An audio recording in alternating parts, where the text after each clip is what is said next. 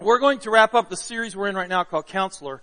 And then the next series kind of takes it a little bit further and will take us through the next five weeks, which you know what's coming up in five weeks? Easter, absolutely. Uh, it's hard to believe. It just seems like, uh, man, it just seems like time's going fast, which is cool at this time of the year, right? So it's getting warmer. Yesterday, last couple days, just really awesome for those of us that like warm weather. But uh, so anyhow, uh, here next, or for, from next Sunday to next five weeks, we're going to be in a series called Famous Last Words, and we're going to look at Jesus' last words as he was, uh, you know, at the dying on the cross and, and right up to the cross. And, and it's just going to be very powerful. I believe it takes us even deeper than where we've been with this counselor because, because it really starts drilling down even more. Do we truly believe in this? And today we're going to talk about more of that that sense of faith, you know, believing in what, you know, our sense of faith and, and how deep it goes by a question he asked uh, the disciples after he was uh, resurrected. And so, um, if you can recall, if you've been here the past few weeks, we started off with a question called, why are you so afraid? And that question, uh, we found the disciples in the boat. Remember, uh, they were Jesus was on one side of the lake. He was teaching, and he wanted to go to the other side. And they went out, and Jesus went to sleep in the back of the boat. He was sleeping soundly, peacefully. And all, this storm begins to, as as they were noted for, this storm came up very quickly and began to almost capsize the boat. And the disciples were absolutely afraid for their life, fear, fearing their lives. They go to Jesus and they're like, "Hey, don't you even care?" And he wakes up and lays that million dollar question on him. Why, why are you so afraid? You know? And again, I think just as they're humans, we are humans too. I think we probably would have had the same emotions, the same uh, response. It's like, hey man, we're going down. Uh, this isn't good. this is not good. We're going down. And Jesus asks again that question: Why, why are you so afraid? You know. And I think it's one of those questions. It could be like a duh moment, like, "Are you kidding me?" You know, you're not, are you not seeing what's going on? But how real is that in our lives? Okay? We may, may not be on a literal boat where the storm's coming in, but, but, you know, within our lives, how many of us are sitting in here this morning and there's something going on in our life where if Jesus doesn't show up or if something doesn't happen, we're going under. We're going under. And some of us in here this morning are feeling the same things that the disciples felt. It's like if something doesn't happen, my life is going to cease to exist. And Jesus is asking you guys that question, asking us that question, all of us that question. Why are you so afraid? And we may have that same response like, do you not see everything that's going on here? You know? But it's a real question. The second week we talked about Jesus um, healing the blind men. And Jesus came into town and the blind men, they just heard where he had raised uh, a girl from the dead. So he, he's, uh, he, these blind men follow him into a certain house after that. And they asked him, you know, Jesus heal us. And they say, you know, he says to them, or this one individual, do you believe that I can do this? And again, these are very kind of duh questions, but they are very faith penetrating questions. Why are you so afraid? Second of all, do you truly believe that I can do this? Do you truly believe that I can make this happen, that I can heal you, that I can give you your eyesight back? Do you truly believe it? And then last week we talked about the we talked about a situation where, if you remember, uh, just inside of Jerusalem, inside the gates and the sheep gate, there was this pool called the pool of Bethesda. And at that pool, they believed that an angel would come once a year or, or so, every so often. They didn't have, you know, like they couldn't set their, you know, uh, they, it wasn't like right on the spot, you know, it's going to happen on March 31st or whatever. But it was, uh, if the angel came and stirred the waters, the first one in that water would be healed, right? And there was a guy there. It was like, so you, you can imagine all the people surrounding this place wanting to get into this water, the very first thing. And there's this guy laying there for 38 years, and Jesus comes and he asks another one of those questions: Do you want to be made well? And you know, for some of us, it's like, man, that's the stupidest question I've ever heard. But again, it's one of those questions that I think penetrates deeply. If we would just think about it for a second. Do you truly want to be well? Do you truly want to get well? How many of us are sitting in here this morning that if Jesus asked us that question, what, how would we answer it? It's easy to say, well, yes. But do you realize that sometimes that means a complete rehaul of our customs, our traditions, our habits, um, our practices, our rituals, all that stuff? Because this thing has become our identity for so many years. This is who I've been, and Jesus is now saying, "Hey, we're going to eradicate that. We're going to change all of that, and you're going to become something completely different." So the question is, do you really want to get well? Because this back here that you know so well, this familiarity, this thing back here that you use to cope, uh, or whatever it may be that you use to cope with everything, it's going to be vastly different. Because if you're well, you don't need this stuff. So now what do you, you know, do you truly want to get well? Today he's asking another question. And this question comes in the, it says, who or why do doubts rise in your minds? Okay? And this is another one of those times where a situation happens and then Jesus throws out that million dollar question and you just kind of sit back and you're like, man, why in the world would he ever ask that question in a time like this? And so we have a video that we're going to run right now. And again, it just takes that question that happened uh, thousands of years ago and puts it in 21st uh, terms. So take a take a look at this video as it uh, makes it more real for you and I in our day and age. Look, it's been a rough week, okay? Now they're saying they saw him. Like he just suddenly appeared in a locked room. Uh, they didn't believe it was him. But then he showed them his hands and asked, why do doubts arise in your mind? What kind of question is that? Why did we doubt? We all saw him dead. Anyways, I told them that I will believe it when I see it. Later, we were all praying. And all of a sudden, Jesus, he looked at me like, like I was the only person in the room. He told me to touch his hands where the nail had went through. And on his side where the spear had pierced him. He came just to tell me, stop doubting and believe.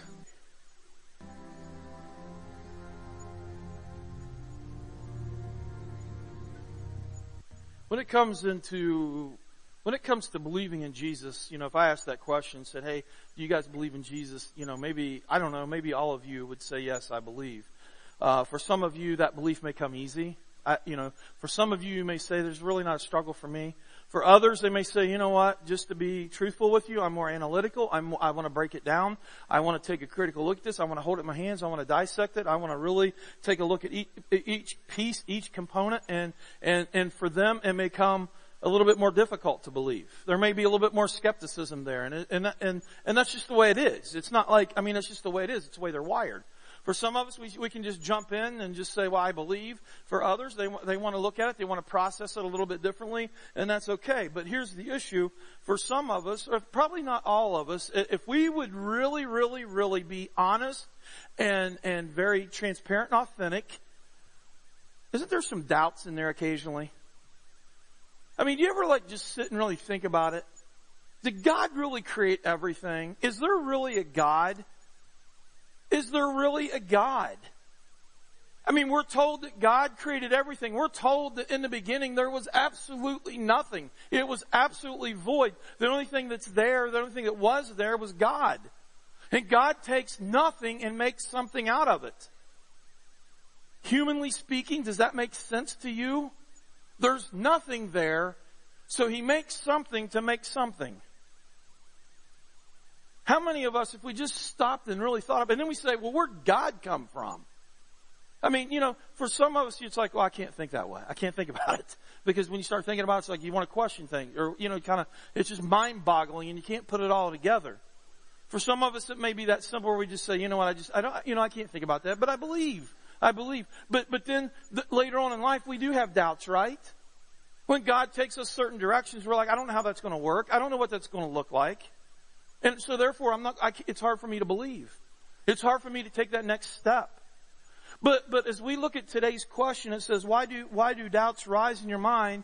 The, the issue with this whole question can be if we can work through certain doubts, if we can work through certain skepticisms and, and, and things like that, it can, on the backside or on the other side, it can really, it can produce an even deeper faith with, that we have in our walk with Jesus.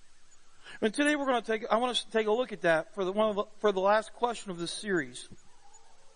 And I think all of us, if we would, we could resonate it, resonate with it to a certain degree. But, but, um, you know, it's, it's, it's, it's there. And there's a guy in the Bible, if you've been in church for a while, there's a guy in the Bible, he was one of the disciples, and I bet if I asked the question, who was the doubter in the Bible, you would say, Thomas. Now how much of you, how much studying have you did on Thomas? Maybe you've read all 12 verses of Thomas, right? Okay. And you did a big study on those 12 verses of Thomas. There's not much there, but Thomas is one of the guys we remember, I mean, for hit, for what he did for doubting.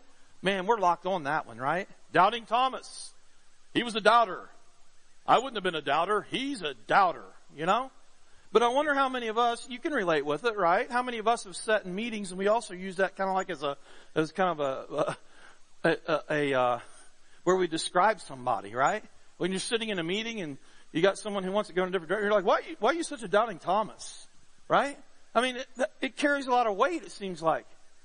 But when we really stop and take a critical look at Thomas, it's kind of profound what takes place. I think sometimes we kind of gloss over that and we kind of miss out on really kind of what happened within this, this whole particular situation. And by actually going through some of these moments of skepticism and doubts, Thomas came on the other side with a huge faith. Absolutely knocked down huge faith. And so I want to take a look at his life, okay? And I want you to, what I want you to do is turn with me to Luke chapter 24.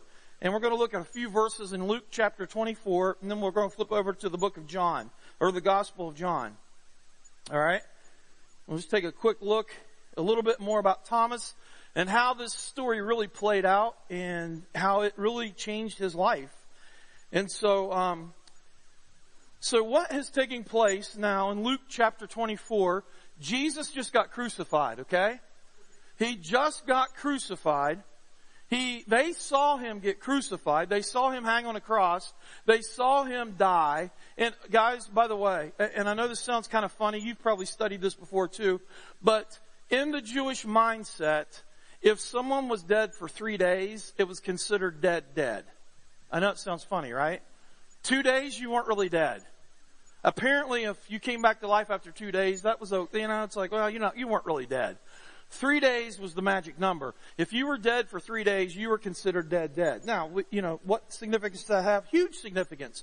Why do you think Jesus kind of dallied around? Remember when, when Lazarus, his sisters came to him and they sent word, hey, you need to come back and heal our brother Lazarus because he's dying? And the scripture says that Jesus kind of just intentionally delayed.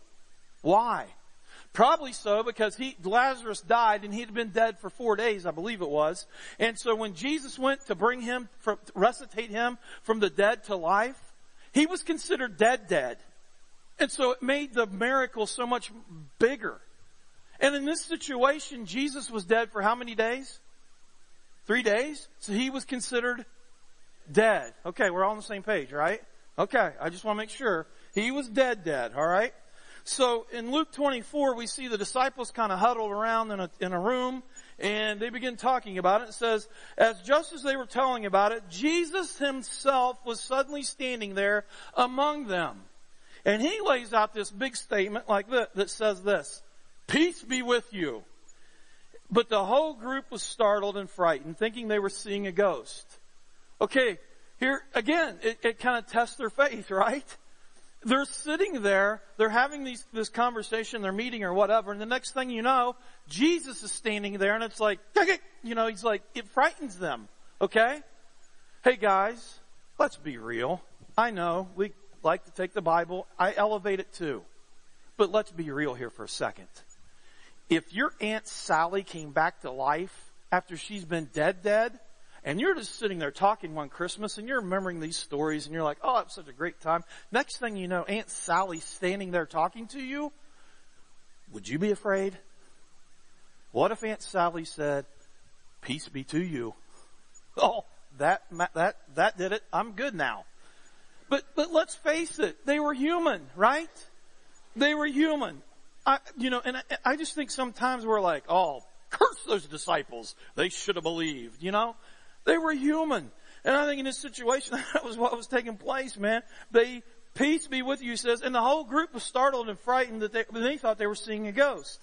In the next verse, he asks another million dollar question. Hey man, why are you so frightened? Oh, I don't know. You just were dead and now you're alive again? It's kind of scared me, Jesus, you know? And so here they are. And I wonder if Jesus kind of went into this, you know, I think it would have been easy for him to just launch into this huge teaching diatribe and be like, wait a second. You saw me raise people from the dead, right? You saw me call in and bring Lazarus from the dead. You saw me walk on water. You saw me feed thousands of people multiple times. You saw me raise a little girl from the dead. You saw me heal blind people's eyes so they could see again. You saw me uh, heal someone that was laying around for 38 years, lame and crippled, and I healed him. You saw me do all these things, and he could have went on and on. You saw me turn the water into wine. You saw me do this, this, this, and this. Why on earth would you ever doubt? Why on earth would you ever be afraid? Because I told you guys that I was going to come back to life. Right? And they were startled. I'm not so sure he launched into all of that, but they were startled. You know, I told you it was going to happen. Now what's interesting, there was a disciple that wasn't there, kind of two disciples, right? But we're going to focus on one. And the one we're going to talk about today is Thomas. Thomas wasn't there. So if we would flip over to John chapter 20, we get a little bit more of this story. John chapter 20 verse 24 we, we discover this. It's, the Bible states it. The gospel states it. One of the writers, the disciple states it. And in John chapter 20 verse 24, it says this, one of the twelve disciples, Thomas, who was nicknamed the twin, which we never call him the twin, right? We call him the doubting Thomas, right? Who was nicknamed the twin, was not with the others when Jesus came. Okay? So he wasn't even there. So then they told him, they go to Thomas and they say, Hey, Thomas, you're not going to believe this one. We saw the Lord. We saw Jesus. We were in a room and we were sitting there and we were talking and next thing you know, he was standing there. And oh, by the way, Thomas, he didn't ring the doorbell or knock. He was just standing there. And it scared the behoodles out of us but he was standing there. He's alive. He's like, it says, they told him, we have seen the Lord. But look what he says. I won't believe it. I'm not going to believe it. I won't believe it unless I see the nail wounds in his hands and I put my fingers in them and place my hand into the wound on his side. I think he's saying this. Hey guys, I want to really believe. Man, I desperately want to believe. But until I see him, because I know I was there. I saw it happen. I saw him be crucified on a cross. I saw him with the nails in his hands. I saw him as he hung there on the cross. And I watched him die. And I saw the blood. I saw it all. I saw him just hang there in agony. And I also saw the time where that Roman soldier came up with the spear, his javelin, and he rammed it into the side of Jesus and all the stuff kind of flowed out. I saw that. Jesus was dead. He was dead. And so weren't our hopes to a certain degree. Because we had placed such faith in him. He was dead. Man, I want to believe you. I want to believe bad, but I'm telling you, unless I see it with my own eyes, unless I can walk up, unless I see those, the, the prints in his hands, and I reach out and touch them, and I touch that place where that guy rammed that sword, that ja- that, that weapon through his spear through his side, until I see that, I, I don't believe. I don't believe, man. I don't believe it. Thomas was, you know, and that's where we say, well, Thomas was a doubter. I wonder how many of us would be classified as doubters at that point too. You know, all he was doing, I think he was saying that I want to believe. I want to believe. I want to believe, but I'm telling you, you're, you're, you're selling me a big one here. And, and yes, I saw all these other things, but, but until I can do those things. And I believe Thomas was that that was part of his faith where he's saying, you know, I want to believe. And I, guys, I'm not so sure it's any different than a lot of us where if we were raised in families, we believed in certain things or we believed certain things, but we really didn't believe in them. Okay? There's something, you know, uh, you could probably, there's certain points in our lives where our faith becomes ours. You may have been raised in a home where it wasn't taught. And, and, this whole Christianity thing was just, it wasn't part of your family and it's still not part of your family. But yet you got away from that and someone, some friend, someone reached out to you and they shared with you and they said, this is Jesus. And this is what he can do in your life. And this is what he's done in my life. And, and you believed. And it was yours. It's yours. It's your faith. You believe. Then there's others, we may have been raised back here. We may have been raised and our whole family's Christians. They practice, they're, they're, they're not legalistic. They're, they're genuine believers of Jesus Christ. And we were taught and we were raised in a faith. But at some point it wasn't ours until we got away from it. And, and at some point we made it ours. I can, I, that happened to me. I think it happens to every, I think it has to happen to every single person. We don't inherit faith. It's ours. We gotta own it to a point where we come to that, we come to that, each and every person comes to that point that says, do I believe or don't I believe? Where it's yours. And I think that's where Thomas was at. It's like, you know what? I want to believe. I, I know you guys saw it, but I need to see it for myself. I need to see it. I need for it to be validated within my life. And I believe Thomas was saying, you know what? This is important to me. This is extremely important to me and I want to know. I want to know beyond a shadow of a doubt that it's true. And, and I'm not calling you guys liars. I'm not calling you guys, I don't think you're stretching truth or anything like that. I'm just simply saying, I, I need to own this one. I need to know for sure. I want to make it mine to get through what I believe. And I think for some, for some of us, for many of us in here, that directly applies to us at some point in our lives, at some point where we say, this is my faith. I truly believe in this.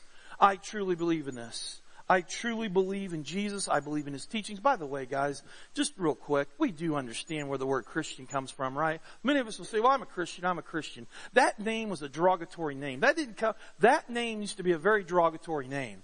It was about people, it's like, well, there goes one of those little Christians, those, those individuals, they're like little Christ-like people. It was a very derogatory name. But people who call themselves Christians, those of us that say we're Christians, we're followers of Christ, what that truly means is when we look at the Word of God, when we look at the teachings of Jesus Christ, we say, I believe in this. I believe in the teachings of this man. I believe in Jesus Christ. I believe that he was the son of God. I believe that he came and he lived a life that was perfect. I believe that he took on human form and he was crucified and he took on my sins and he went back to the Father. He now sits at the right hand of the Father and I believe that. I believe in the teachings of Jesus Christ. So when Jesus says it's better to pray for my enemy, I pray for my enemies, even though it's hard at times. I believe it because I know that my life is going to be better if I allow these teachings to become me.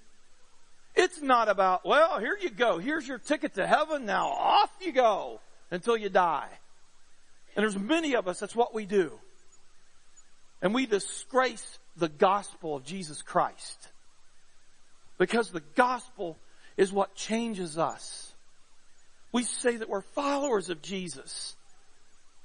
And we do things that he taught, even though it goes upstream against our society and our culture. And we become culture changers like we talked about, I think, last summer. Where we go into our culture and we literally change the culture in which we live in because we are culture changers. That's what it means to be a Christ follower. It's none of this, here's your ticket, you get to go to heaven, and you're, that, the teachings of Jesus is what it's about. And as He takes each of us that have placed our faith and trust in Him, when we take that on and we say, I'm a Christian and my life is in Christ's hands and Christ is inside of me, now I'm His. His what He says goes. I do what He says. He directs my life. And sometimes that's hard. And that's where our faith gets stretched, just like Thomas's. But it comes down to this, do we truly believe or don't we truly believe? It's none of this half in, half out stuff. And it's not about us. It's about Him receiving His glory It's always about God. Always. And Thomas was saying, I want to make it mine because this is big stuff. In John 20, if you look at verse 26, look at this in this story, and this is where it shifts for Thomas. It says, eight days later, the disciples were together again. And this time, Thomas was with them. And it says the doors were locked, but suddenly, as before, Jesus was standing among them. And he throws it out there again. Peace be unto you. Then he said to Thomas, I love this. What we don't find happen was we don't find Jesus breaking open the, the, laying it down on Thomas. We don't see that. Just like when he went to Peter after Peter, remember when Peter denied him and then later on, Jesus encounter, Peter encountered Jesus after the resurrection and Peter kind of, or Jesus restored him. It wasn't this, this, well let me tell you where you've been wrong. Let me tell you where I'm just going to annihilate you because you walked away. But he goes to Thomas and he says, Thomas, come touch my hand. It's me. It's me, Thomas. Come touch my hand. Put your finger in the hole. Come touch my side where that spear went through. Because Thomas, I'm alive. I'm alive.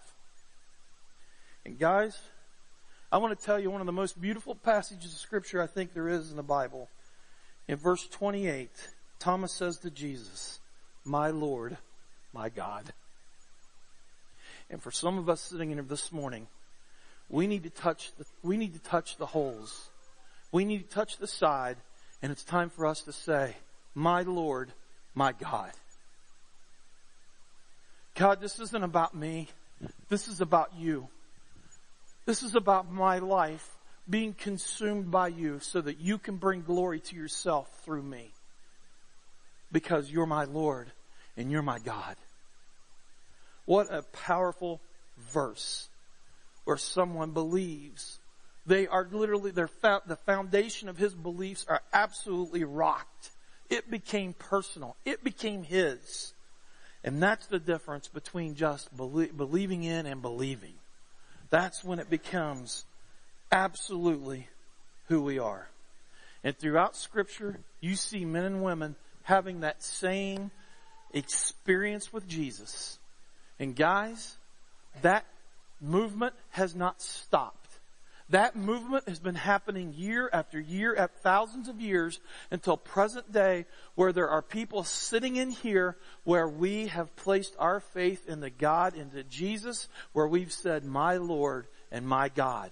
And because of that, Jesus has rocked your world. Jesus has changed your world. Jesus has literally transformed you. Jesus continues to transform you.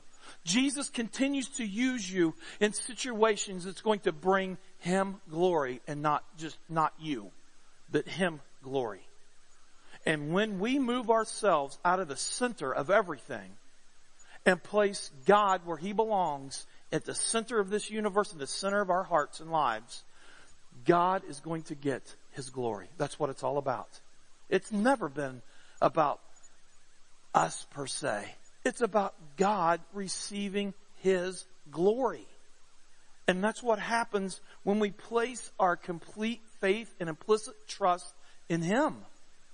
He takes our lives and He brings Himself glory through it. I'm not so sure it gets any better when you have people come up on this stage or people that you know in your life that Jesus has literally rocked their world, where they've walked away from sin, where they've walked away from things that were just absolutely destructive within their lives, and they took their lives and they, they repented of it and confessed it to Jesus, and He took it and He turned it and He used it to bring Himself glory. I don't think it gets any better than that where it just right before your eyes, Jesus takes a life and literally turns it upside down. That's worth celebrating. I pray that as we went through this series, The Counselor, that you engaged with each of these questions. right now in the next few moments, we're going to spend some time taking communion. This is where, if you're part of, you don't have to be a member or a part of element per se to take communion. This is for, this is a celebration for individuals that have said, my Lord, my God. My Lord, my God. And you have a deep personal relationship, intimate relationship with Jesus Christ. That's what this is for.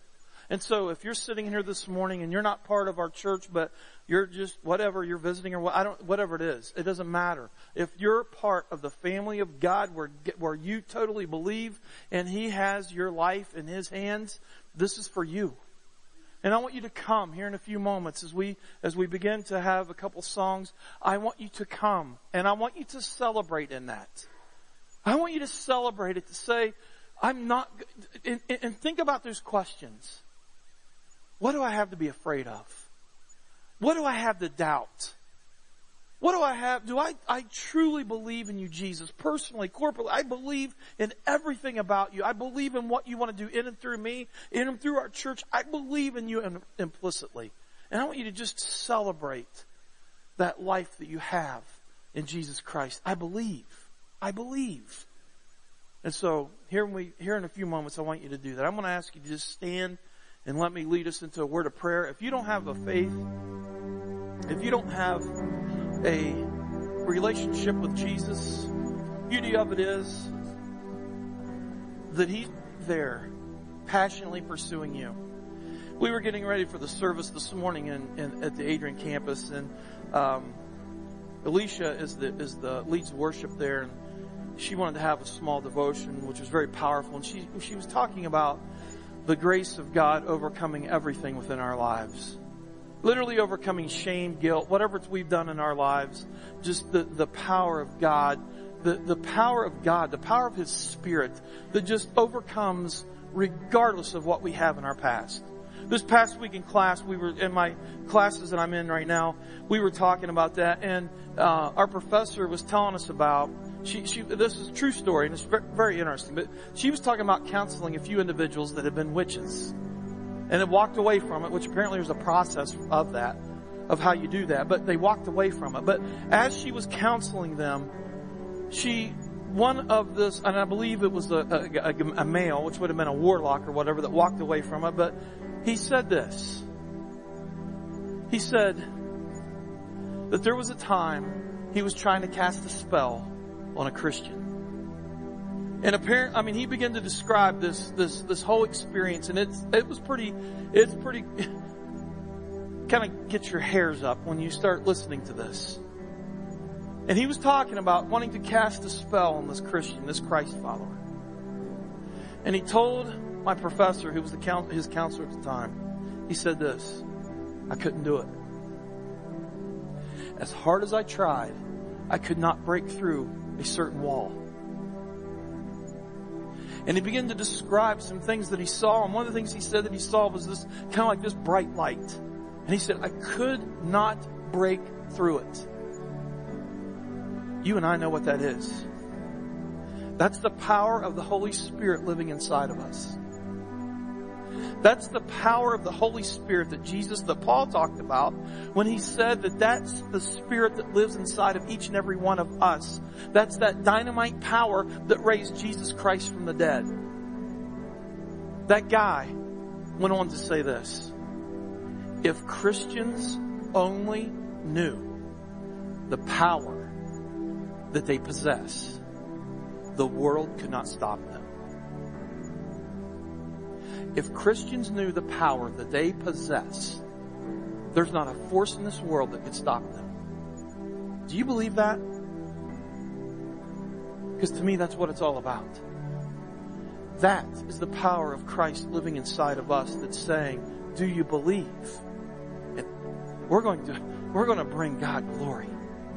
I pray that if you're not a Christian, that is what Jesus is offering you here this morning. He's passionately pursuing you. It doesn't matter what you've done in the past. That doesn't mean it's right. That doesn't mean that we're condoning it.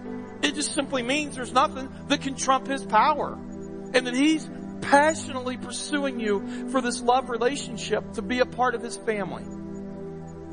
And you too could come and celebrate this morning in that. So I don't know where you are on your journey with Christ, but I'm going to lead us into a word of prayer and I pray that you would just pray. I don't care if you've been following Jesus for a thousand years. Where are you at? Where are you at? Jesus, we just come to you right now and we just want to give you glory. God, we just give you incredible awe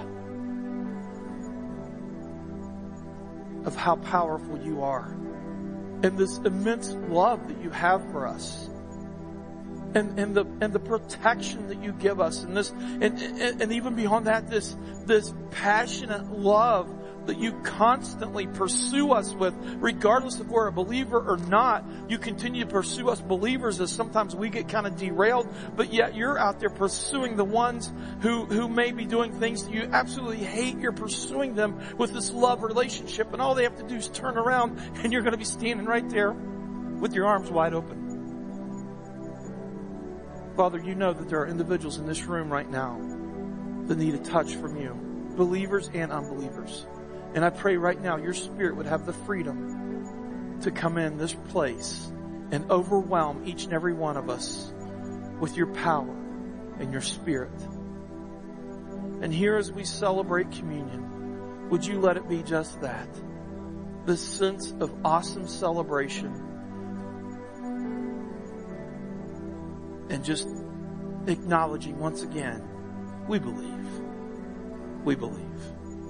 And I pray all this in the power of Jesus, of your, of your name, Jesus Christ. Amen. Guys, would you come here as the band begins to play and participate in communion?